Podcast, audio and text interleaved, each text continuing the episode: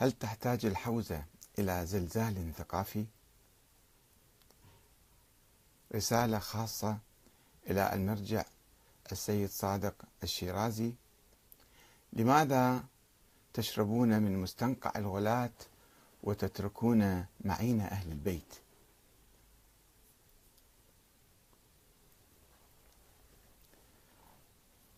أولا نترحم على شهداء الزلزال الذي حدث ليلة أمس ونسأل الله آه، الشفاء العاجل للجرحى في العراق وإيران. آه، وكنت أتمنى أن يحدث هذا الزلزال. ثقافيا يحدث في قم والنجف. فهاتان المدينتان اللتان تضمان حوزتين رئيسيتين من معاهد وحوزات الدراسات الشيعية.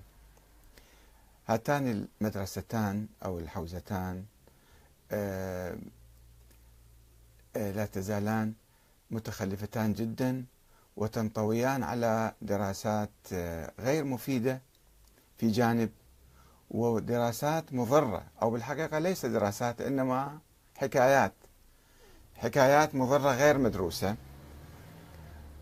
حكايات موروثة من آه، الحركات المغالية التي كانت تعصف بالشيعة في القرون الأولى وخاصة في القرن الثاني والثالث والرابع.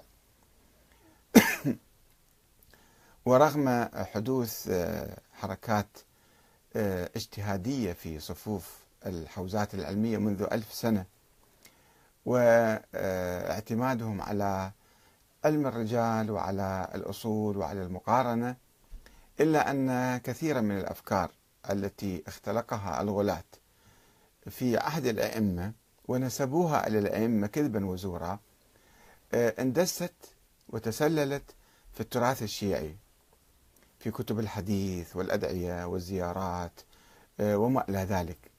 ولا يستطيع أي إنسان أن يقبل كل هذا التراث آه، ولا أن يأخذ به إلا بعد أن يمحصه ويدرسه وينقحه.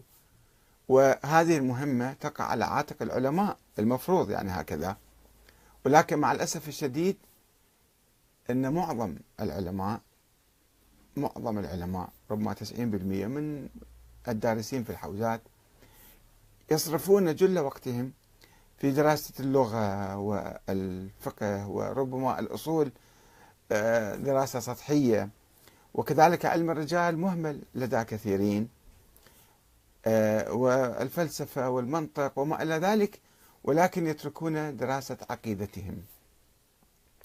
دراسة التاريخ الشيعي دراسة الفكر الشيعي فكر أهل البيت.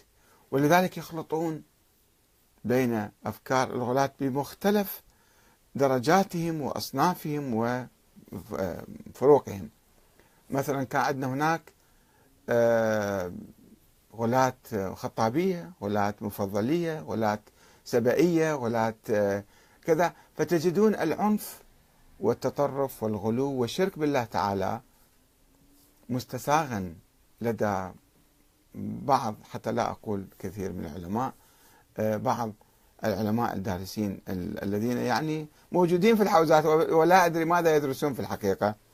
لو كانوا درسوا حقا وصدقا وبعمق وبصورة أكاديمية لنقحوا التراث ولكنهم غافلين.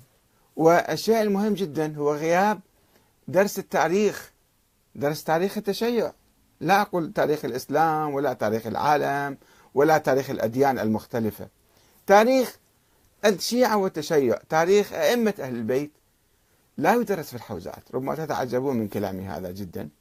ولكن إذا واحد ألقى نظرة خاطفة كتاب واحد قرأ في تاريخ أهل البيت يكتشف التناقض آه، بين فكر أهل البيت وبين أفكار الغلاة في عدة محطات وعدة آه، مواضيع. ولذلك يهربون من دراسة التاريخ. وأني تعرفت على